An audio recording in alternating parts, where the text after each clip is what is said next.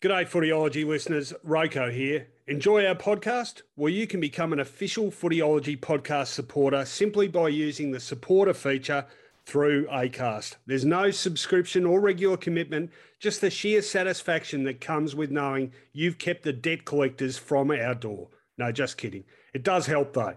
If you want to get started, you just need to follow the support this show link in the show description. Thanks again, and now let's get on with it. Welcome to the Footyology Podcast with Rowan Connolly and Robert Shaw. G'day, everyone. Welcome to the Footyology Podcast. This is our semi final review edition. Our preliminary finalists are set, or we're getting close. 207 games are played every AFL season. We have seen 204 of them, just three to go now. Uh, let's start at the top. Our preliminary finals. The first preliminary final to be held on Friday, the 16th of September at the MCG, 7:50 p.m. Eastern Standard Time between Geelong and Brisbane. The second preliminary final to be held at the SCG, 4:45 p.m. on Saturday, the 17th of September between Sydney and Collingwood. Uh, both games scheduled to ensure that all teams have a minimum seven day break leading into their games. Uh, we've had two very intriguing and, uh, in one case, thrilling semi final results, which we're going to analyse in detail. But before we get to that, I say a uh, very big hello to my Footyology podcast co host, Mr. Robert Shaw. What do you make of all the semi final action, Shawrey?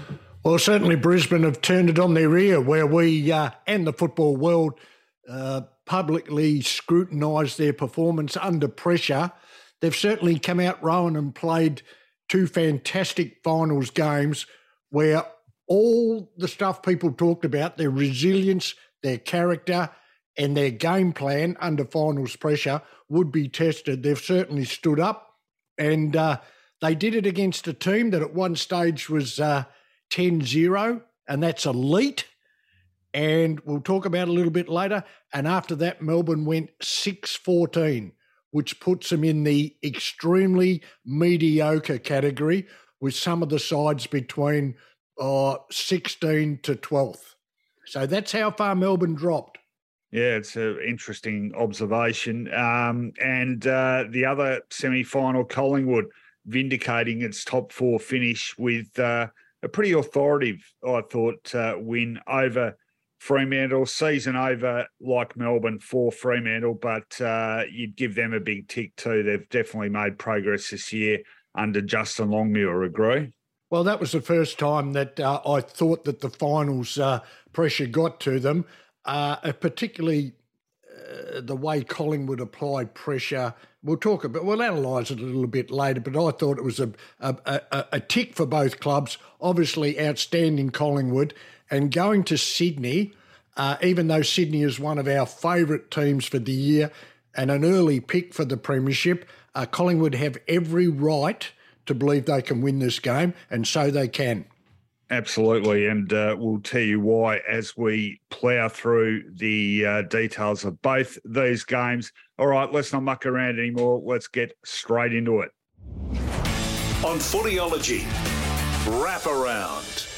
The second semi final on Friday evening at the MCG. What a cracking game this was. Uh, what a final series we're having. And this was yet another ripper and a fantastic win to the Brisbane Lions. The final scores Brisbane 14 goals, 8, 92, defeating Melbourne 11 13. 79. The Lions coming from uh, at one stage a 28 point deficit to win by 13 points. The goal kickers Hipwood four, Cameron three, Bailey and McStay two each, singles the rest. And for Melbourne, two to Pickett, two to Fritsch, two to Neal-Bullen, and two to Langdon. Okay, well, uh, I'll throw it over to you in a sec, Rob, but just to set the scene, Brisbane had lost 11 straight games at the MCG, hadn't won there since 2014. They'd been belted twice by Melbourne previously this season by 64 and 58 points. They lost Joe Daniher pre game, who pulled out to be at the birth of his first child. And as I said, shortly before, seconds before halftime, they were 28 points in arrears. I think it's fair to say at that point of the penny section, you were thinking, good night, Brisbane. Well, this could be the making of this side, Rob. What a fantastic second half they played. Found plenty of resilience, plenty of grit, plenty of toughness. And uh, as you said in the intro, the narrative completely rewritten. Chris Fagan staring down the barrel of a a 1 6 finals record over four seasons. Well, now it's 3 5, and they're into a preliminary final, one win away from a grand final. What are your initial observations on this game? Well, there's plenty, Rowan, and where do you start? Obviously, uh, you spoke about Daniher, but a significant part of this game was a no McInerney, which allowed Gawn, uh, while he was still fresh and not sore, allowed him to dominate the game early. he fell away significantly, he couldn't go the distance, but uh, and you've got to give uh, it's Darcy Fort, isn't it? Yeah. Um, you've got to give him a lot of credit for hanging in there because he was smashed early and and significantly. Melbourne were three six. Probably could have put the game to bed if you said that margin was 28. If that was 6 3 to 0 1, there's a fair case that this to state, despite running out of legs, that Melbourne could have hung on. Nine scores to one was significant. Um, well, the, well like, the, at that stage, the the inside 50 count when it was 3 6 to one point was 14 3. I mean, they were just absolutely dominant in terms of territory.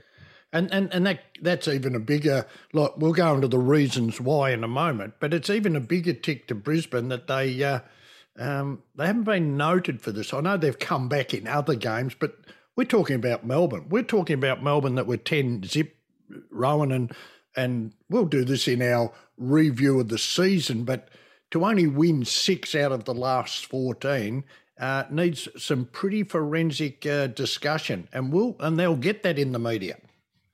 Well, uh, the I guess the comeback started really, didn't it, in those very last seconds before the halftime siren and that goal to Callum Archie, literally on the siren, which brought a 28 point deficit back to 22. There's another big moment, wasn't there, at the right at the start of the third term when Brisbane attacked straight away. Hipwood running into goal, got dragged down to tackle by Harrison Petty, holding the ball. And I thought, I remember thinking and wrote down in my notes actually, which I'm looking at here. Um, that's a definitive moment. You know, that'll be the moment we said, well, Brisbane gave it everything, but Melbourne were just too strong. But no, because only a minute later, Hipwood, in fact, marked in front of Petty, kicked a goal to bring it back to 16. And uh, that just triggered a, a, a, goal rush. I mean, Brisbane ended up kicking 12 of the last 17 goals oh. in this game. Where's the turnaround come from? Well, the, the midfield, Lachie Neale started slowly, but as so often happens, worked himself into the game. He ended up with 26 touches. He had 10 clearances. Hugh McCluggage, terrific, 25 disposals big goal in that third term. But probably, I reckon you'd agree, the pivotal move here, Jarrod Berry. He had uh, not started, it, it, had been, um, uh, sorry, just having a blank. Who started on Clayton Oliver? It was Deven Robertson started on Clayton, Clayton Oliver. Oliver very busy early, but Berry swung on to the uh, red-headed midfielder. He ended up with 26 disposals, eight marks, of course, he also won't be there next week because there was a, an incident with Oliver, which he has been suspended for a game for. But that was pivotal and um, just fantastic revival by the Lions. A lot to unpack here, Rowan. Um, we've spoken about. I, I want to. Um, I was wrong. I like doing a I was wrong. I thought Petty, May, and Lever would control the day, particularly without Joe Daniher, and also McInerney pushes forward, can mark the ball. Hipwood outstanding, given not only with the four goals, Rowan, but given the quality of the opponent. I thought Petty was resilient. May was hard-working. Uh, Lever was wobbly. And I'm not just talking about that. I think once again that if May and Petty aren't protecting Lever, they can expose him. And I tell you what, if you were uh, Michael Hibberd and someone said before the game, you got the big job, son, and I can tell you now, you're only gonna you're gonna hold Charlie Cameron to five touches in a final. You'd take that, except they were touches of gold from Charlie Cameron. So four from Hipwood, three from Cameron, and I must say, Rowan, without Harry hindsight or without we told you so, uh, Ben Brown zero zero on Harrison Andrews, and we've raised this topic time and time again about Melbourne's forward half. Yeah, well, do you think in hindsight, and I did, I did uh, ask Simon Goodwin this at the post game press conference. Uh, Tom McDonald, should they have rolled the dice on him? And I think it did come down to what we were talking about. They had Petrarca, you know, with a few question marks on him. Could they afford to have two guys at less than 100%? They weren't prepared to roll the dice on McDonald. Um, and unfortunately, yeah, they ended up with a fairly impotent uh, sort of forward structure. Even in the even after there were moments even after Brisbane turned this around where you thought, oh, Melbourne will be right now. Like for example, uh, just near three quarter time, you know, Fritsch kicked a goal, Neal-Bullen kicked a goal, Melbourne are two goals up again. But again, Brisbane came, goal to Darcy Fort, and then Hipwood literally on the siren levelling the scores. And then uh, pretty much one way traffic until the last few minutes of the game. McStay putting the Lions a goal up. Um, Brayshaw, great goal on the run to cut Brisbane's lead to two points. But then Bailey, Cameron, and Bailey again, and uh, late little flurry by the Demons, who, who, to their credit, you know, kept plugging away, and they did uh, get within. What was it? It was uh, seven points of difference, and then that uh, pivotal moment, or the you know the final nail in the coffin, that one on one between Lever and uh, McStay uh, Lever Ping for holding the ball, and then just had an absolute brain explosion, hung onto the ball and gave away 50, and Bob's your uncle all over. Well, it was a free kick run because he was oh, tackled was on the kick. boundary line yeah, yeah. and he just put the ball on the yep. ground. So, yep. um, and it required a shot from an extremely difficult angle. And for an experienced player to carry on like that, and in the um, you were you were at the ground. I'm listening to it. Give the ball back. Give the yeah. ball back. Yeah. I definitely heard twice, and people are saying three times he got an opportunity for a 50 metre. Yeah, it was a petulant display of um, undisciplined arrogance. That's all I can explain it to for an experienced player. But there's a couple of other things. Yeah, they you you raised it. They ran, they outran them. You talked about Bailey, McCarthy. I thought Zorko, under pressure of the uh, of previous events, was constantly uh, booed. He was fantastic. So it was the legs of Brisbane, the capacity to run, the McCluggage uh, running. Neil got on top, and of course, we've seen it before. Berry on demerit, exactly the same move that they made against Essendon. Yeah, good, um, good a good run off half back two through uh, Rich and Coleman. Yeah, yeah. Well, it, Rich was originally on Petrarca and I because Petrarca didn't start in the centre square. Brayshaw started on Neil, um, and did a very very good job early. Uh, and I thought, gee, Petrarca uh, out of the centre square.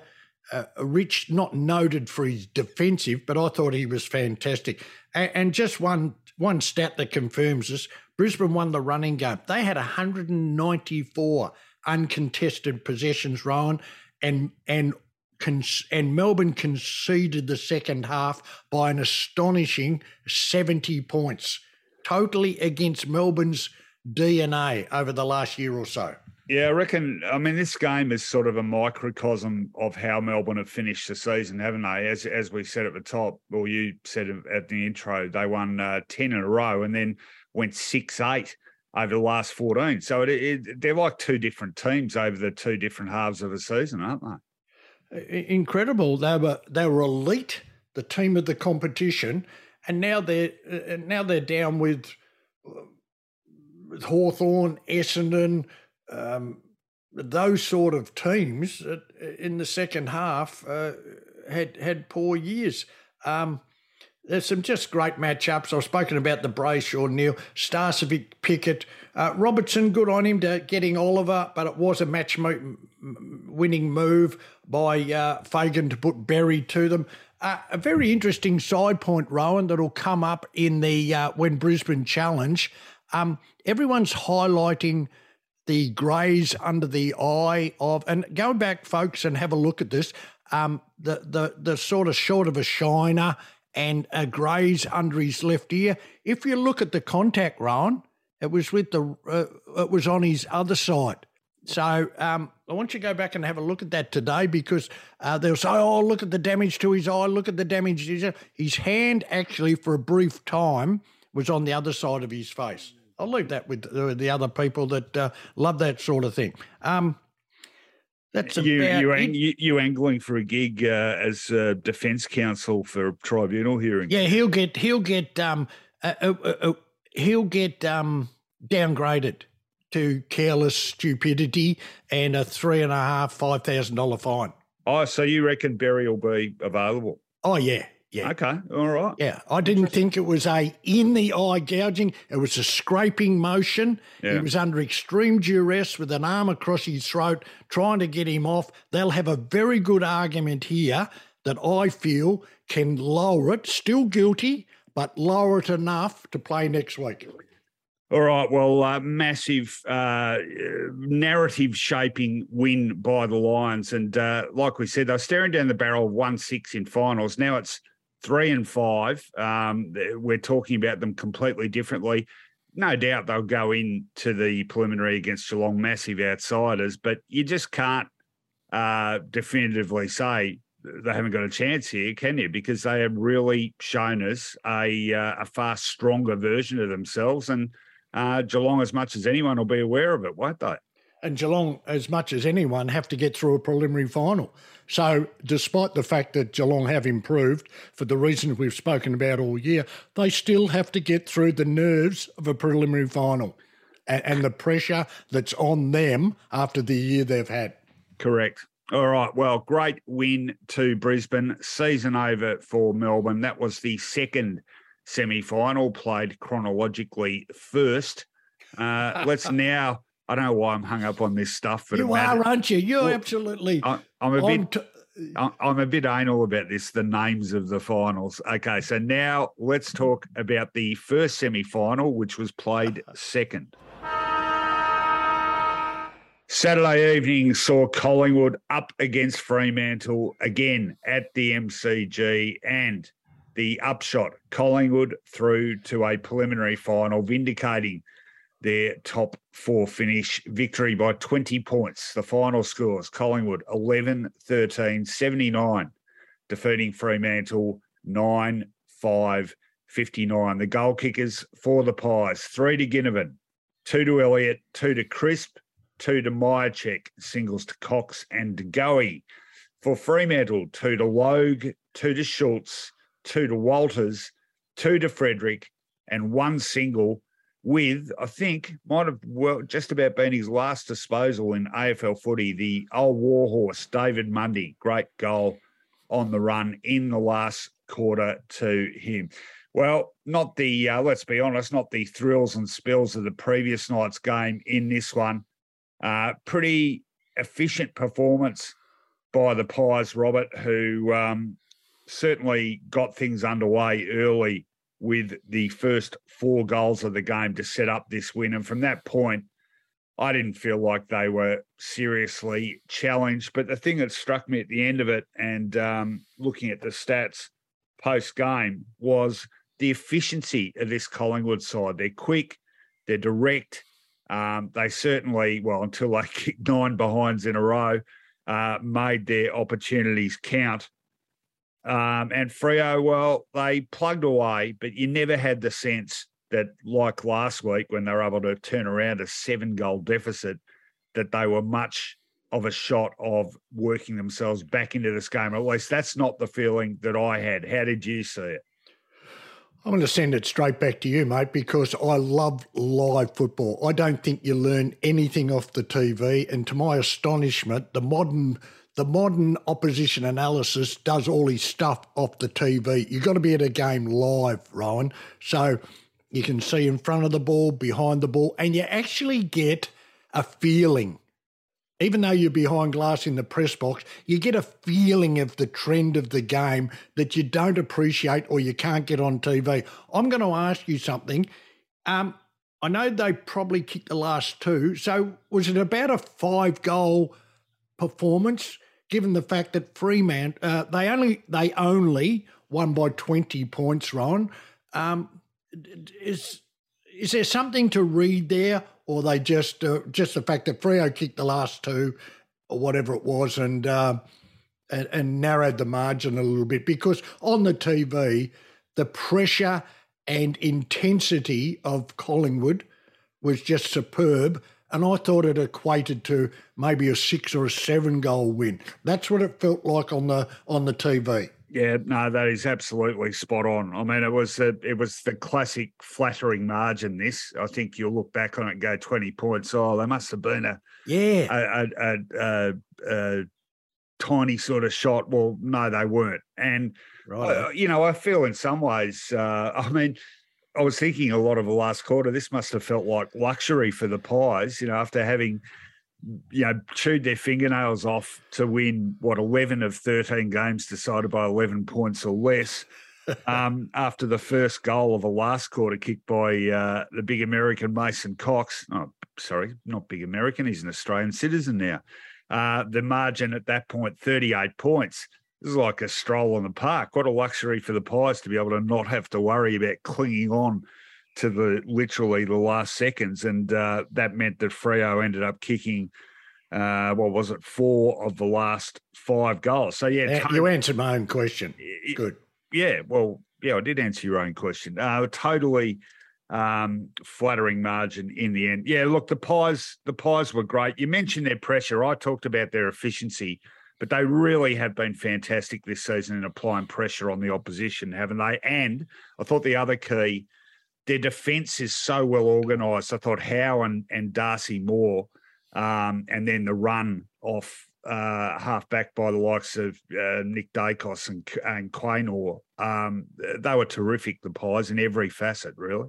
Uh, this is a little bit of self reflection here, and I'm glad you mentioned that because I'm going to take the time to um, congratulate a former student of mine and a premiership player with Brighton Grammar in Nathan Murphy who was at one stage an Australian cricketer under 17 player and had the cricket world in his. I, uh, he used to play this very similar role for the school team, Rowan. Mm. A great reader. We had two good defenders in our premiership years, and, and he would play that third man up perfectly. But one day we went down to Geelong Grammar and our forward line was out. So he played forward and he kicked seven goals on Jared Brander.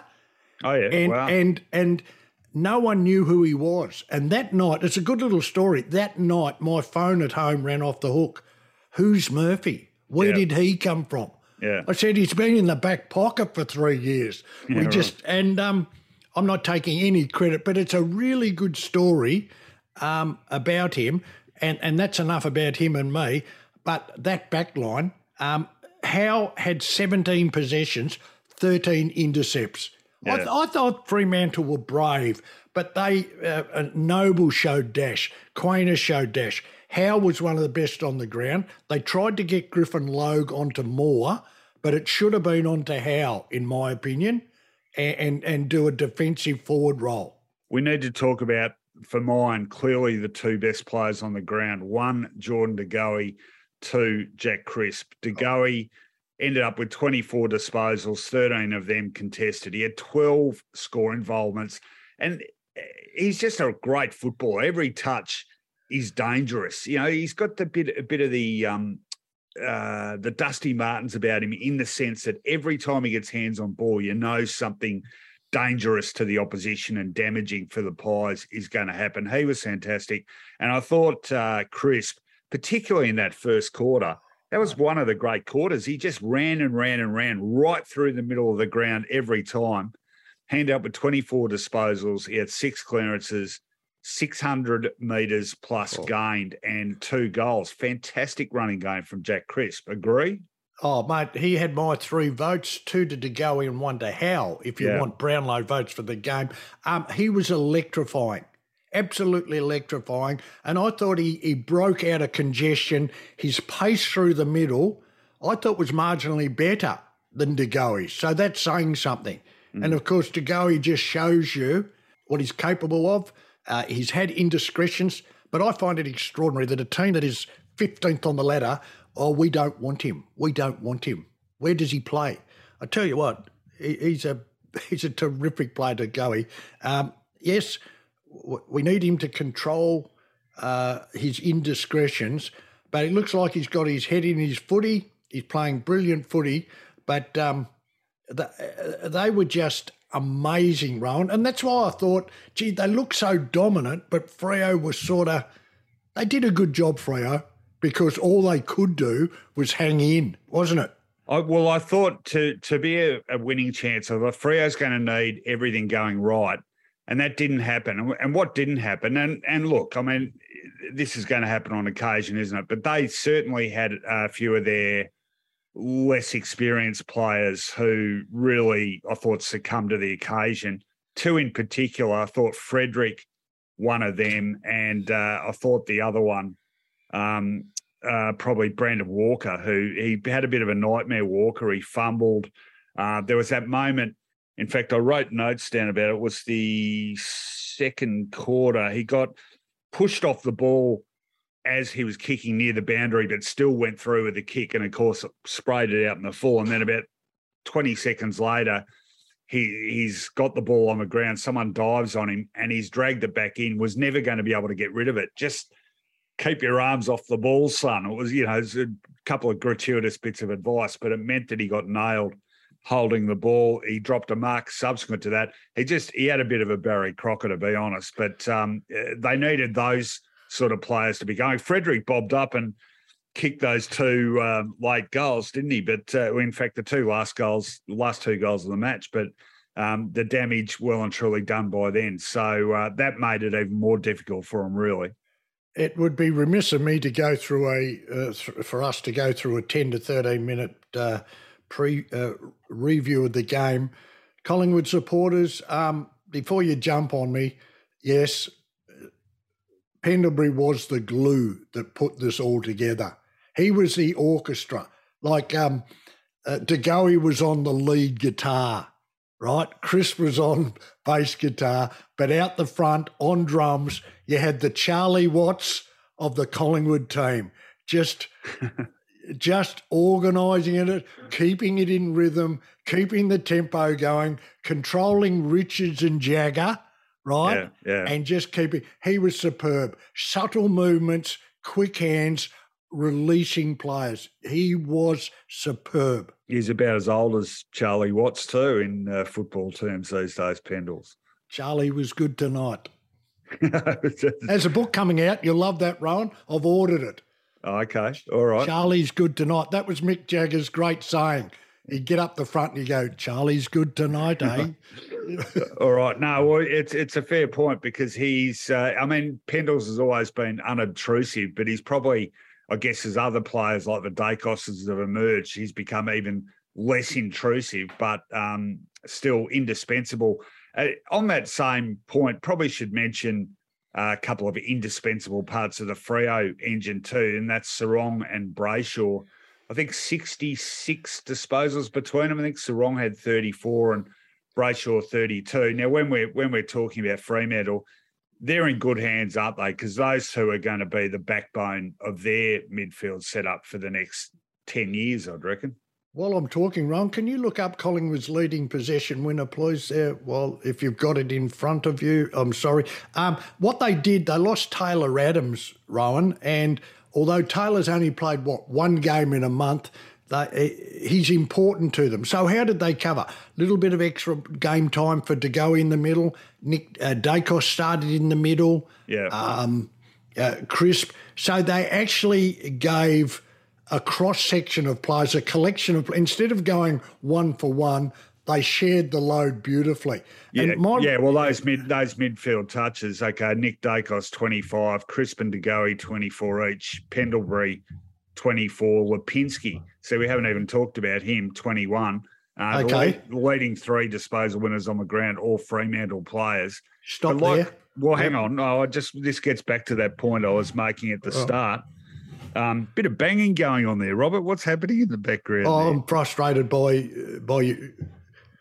I've got these notes here. Go, keep going. All right. Well, I I can was- get back to get back to what my theme was that you've Oh. answered beautifully. All right. Well, I'm just saying, you know, uh, Freo ended up winning the contested ball and the uncontested ball.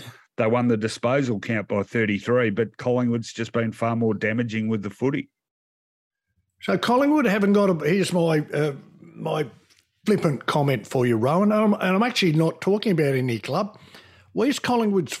Oh, he got 43 possessions. He got 39. Yeah. If you if you go back over Collingwood's history, I think that's an extraordinary stat that their leading possession winner is 25, which is uh, regulation in today's, you know, uh, you know, 41, high 35s plus.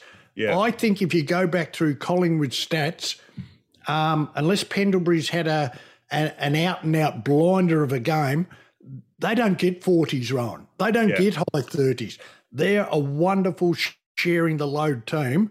And you just read out 24, 25, 25, 21. Yeah, well, the irony there is that often at times under Nathan Buckley, and this isn't a criticism of Bucks, but there was a period there where they were the the high possession side of the AFL and didn't do enough with it.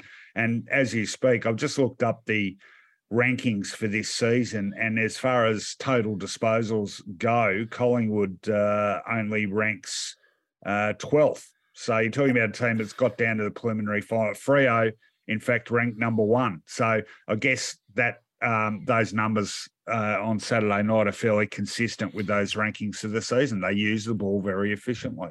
You summed it up in your first session and you, uh, the first um, sentence when you said efficiency. They attacked the corridor and they put it in the goal square round. They put it in the goal square um, and even a little bit of long bombs to snake sort of stuff. They put pressure on the opposition's goal square. It's it's a very simple, attacking, brave, and confident game style. All right, and just quickly for those younger than 50, long bombs to snake, of course, is the direction that Ron Barassi wrote on the, uh, I was going to say whiteboard, but did they have them in? Yeah, they did. Yeah, have it was a in. whiteboard, Rowan. Yeah, it yeah, was. yeah. Okay. Yeah. Well, uh, it was the directions for the North Melbourne players um, to head towards Phil Baker, their full forward, before the 1977 grand final. And they were directions carried out beautifully with Phil Baker kicking six goals in that grand final draw, earning them a replay, which they went on and won um, against Collingwood. The game hasn't changed that much, folks. Put No. it in the goal square to the big fellas. All right. Uh, a great win by the Pies. And of course, the reward for that is uh, what should be a gripping preliminary final wow. against Sydney at the SCG next Saturday, late Saturday afternoon at 4.45 p.m. We're going to be back with uh, thorough previews of both those preliminary finals. Uh, so that is it for the can't wait for that. This is going to be that game's going to be great to preview. I can't wait for that game. I can't wait for either of them, Robert. Uh, plenty Yeah. to churn through in the lead up to the preliminary finals. Uh, that's it for this review, semi final. ask you a question, mate? Can you Can stop ask you a quick one? interrupting me? Yeah, go on. No, I know you're doing your your your, your spiel. Yeah, can What's your preferred grand? What do you want to see? Who do you want to go to in grand final day and watch, Rowan? Well, it depends on what perspective you're talking. Um, Um, aesthetically or, or Intr- no, intriguing, excitement, um, the unknown. Um, okay, well, I, don't- I think I think Geelong Collingwood um, it would Yeah. create would create the biggest buzz. I think. Right. Okay. You've answered my question. Well, hang on, I haven't Right. finished. Well, you answered it though. Oh, sorry. but Keep I'm going. saying it depends what perspective. I, I think Geelong Sydney uh, would have an appeal because I think that would be a, a really attractive game, and the two of them have never met in a grand final. Um, and then Is that right? Yeah, Is and then right? Wow. Collingwood and Brisbane, um, I guess, would be the Pies' chance to atone for the grand final defeats of uh, 02 and 03 back in the Mick Malthouse days. So uh, depends what you're looking for. But I can tell you this, Robert, that whichever matchup we have, it is going to be a cracking contest. And this is the longest outro to a episode I've done all year.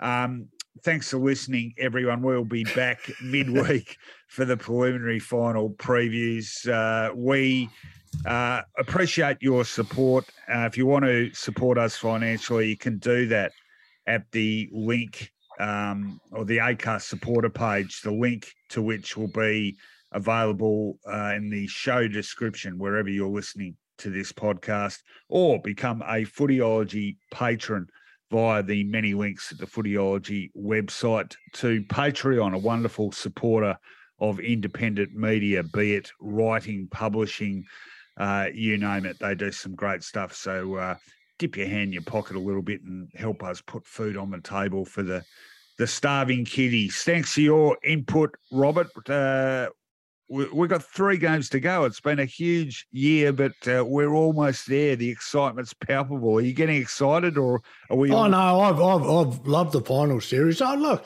I've loved this. I like people think, oh yeah, we just turn up, but we've got to watch games. We don't always analyse it within a, a, a bee's dick of its uh, uh, of the end of the game. But um,